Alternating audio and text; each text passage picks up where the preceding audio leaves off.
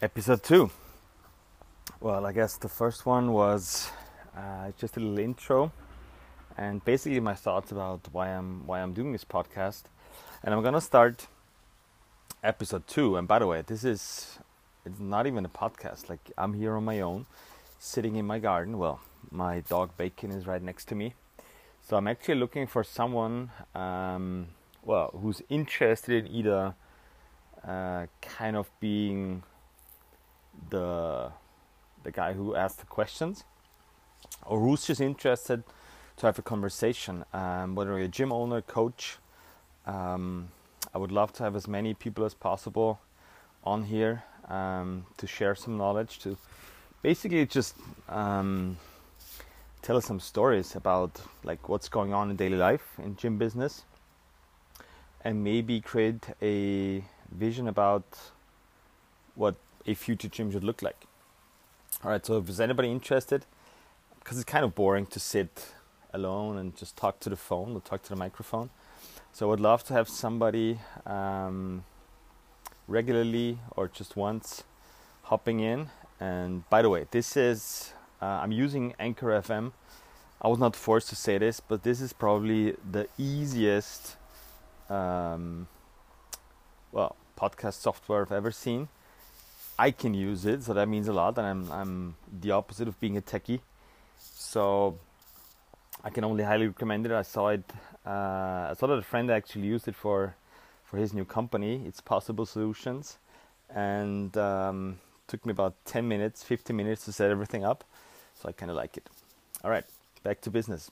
Um, so the actual business is, and I'm uh, I'm in a uh, very happy position and very lucky position to actually already work with gym owners. And um, there's always kind of the same questions coming up. Yeah so there's a little break because my wife called me. Obviously i forgot to do some stuff. So um, yeah now you know i'm married. I got two kids. I run a gym in vienna. It's called greg's gym. And um, I'm in a lucky position to already work with gym owners to kind of um, talk about stuff that's actually going on. So I think the first step for every gym owner out there should be um, have a clear vision. A vision. What's a vision? A vision, a vision without action is hallucination. That's actually a very uh, good description of you can have the best ideas about culture and philosophy of your gym and training, etc. But it, what it all comes down to is what are you actually doing on a daily basis? Um, and for me, that kind of ref- reflects back to step number one um, you being a gym owner. So, uh, the gym itself has to reflect who you are as a person with your interest, whether it's more going towards whatever gymnastics or weightlifting or powerlifting or strongman, bodybuilding, CrossFit, Zumba, whatever it is. So every single every single piece, every single um, every single part of the gym should actually reflect your personality. Um, why do I think this is so important? Um, I think, and I and I did the mistake um, quite often is we're always shooting for like the number one in the market, whether it's media strategy or programming or equipment that they use. So it's always a battle about stuff that you're actually not supposed to do. Um, why is that my opinion? So I see each and every single gym. I'm talking about a boutique gym style. So I'm saying like 150, 200, maybe 300 members, you name it, but not chains. So the biggest strength of us, small startup slash small business owners slash small gym owners, is we can do whatever we want. We can position our gym in in the smallest niche ever. Um, I think the biggest challenge is to actually communicate what we're up to. What we're up to means is, um, yes, part of it is a vision, but what I what are you actually doing on a daily basis? So is the is the programming reflecting your vision? Are your coaches reflecting the vision, etc. Um, the biggest the biggest strength for me is um, besides being self-employed is we we can we can create a story around it so a story around the person by story doesn't i, I don't mean like a script or, or something that's rehearsed by story i mean we have the chance to actually set up a a unique style of gyms. And whatever it is whatever kind of reflects your interests.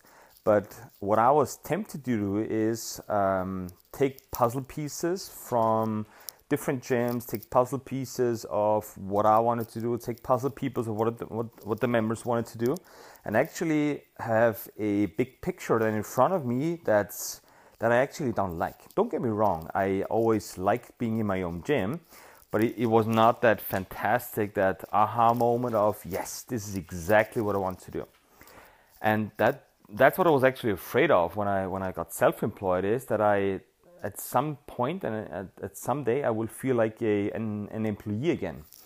I've been working in corporate business um, probably about 10 or 12 years before I, I came into the, the fitness industry. And uh, my biggest problem was always the, the nine to five, the, the meetings that never had any outcomes, the, literally the wasted time.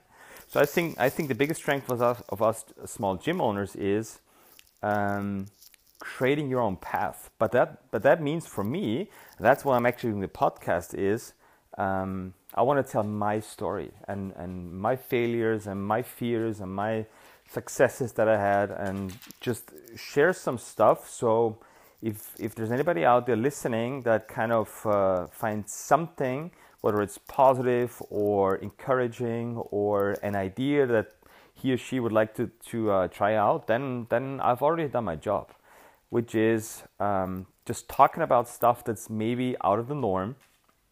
Um, by the way, which is very fascinating for me because um, it it seems like there's certain industries where people are always going towards the majority, um, and one of the the well the, the phrases or the proverbs that I that I, that I love to use is um, from Mark Twain, who said, Whenever you find yourself on the side of the majority, it's time to pause and reflect. So that doesn't mean uh, the majority is right or wrong. It just means at some point, at a certain time, you have to step back and just analyze or um, at least look at what you're doing and if it's still in line what you are actually up to. Um, because I don't want to get that feeling that an industry is actually pushing me into a weird employee status, although I'm taking all the risks financially, emotionally, time wise, etc., of being self employed. Uh, and I had that feeling a couple of years ago when, when um, well, programming and the uh, the urge to program stuff for the members and then the coaches, etc. The urge to actually do stuff that I'm not fully committed to. Um, and yes, there's there's always a part of hey, you have to pay the bills, you have to pay the rent and the coaches, and uh, ideally yourself a uh, a decent salary. But um, I think first and foremost, it's about making yourself happy as a gym owner. Like you, you gym owners out there, you guys out there, you have to be the the, the top notch, happiest person in your gym. If you're not happy, guess what? Your coaches might not be fully satisfied, and guess what? Your members might not be fully satisfied. So um, I think we have a unique strength in setting setting gyms up. Um, what does it mean for my gym? Like, like a practical example.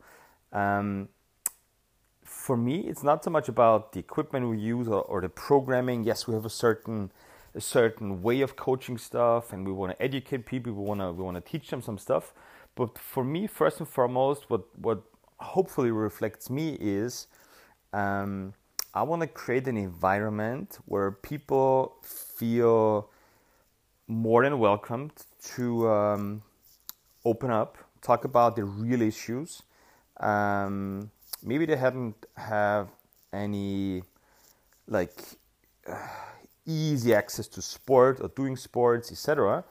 Uh, maybe they've been in pain, etc., etc. So I'm I'm always thinking about what what can I offer to make it um, not more comfortable, but what makes it easier for people to actually start with something. And don't get me wrong, I think the uh, our actual work starts when when shit goes sideways. That means yes, there will be always some issues down the line. Like I expect you to sign up to my gym for the rest of your life. So I'm expecting a little bit of bumpers on the road uh, in the next whatever 5 10 15 20 years and um, i want to give us the chance to actually talk openly about it that means if there's some i don't know some nutritional issues or if there's some some hip pain coming up maybe not from training at our gym maybe it's from an from an accident maybe it's from trying out a new sport or maybe it's from overdoing some stuff um, then then i want to uh, have a culture in the gym that, that allows us to have a to sit down, um, stop all the bullshit bingo, and literally talk about what what's actually going on. And I always wanted to have that in other companies. Like I'm not talking about a customer service. Customer service is awesome. Retention marketing is awesome. Sending out emails is is great.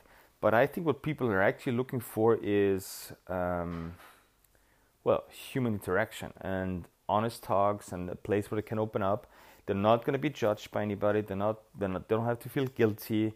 Um, and trust me, I'll f- for every single mistake that somebody opens up with, um, I have a beautiful story of myself making that same mistake.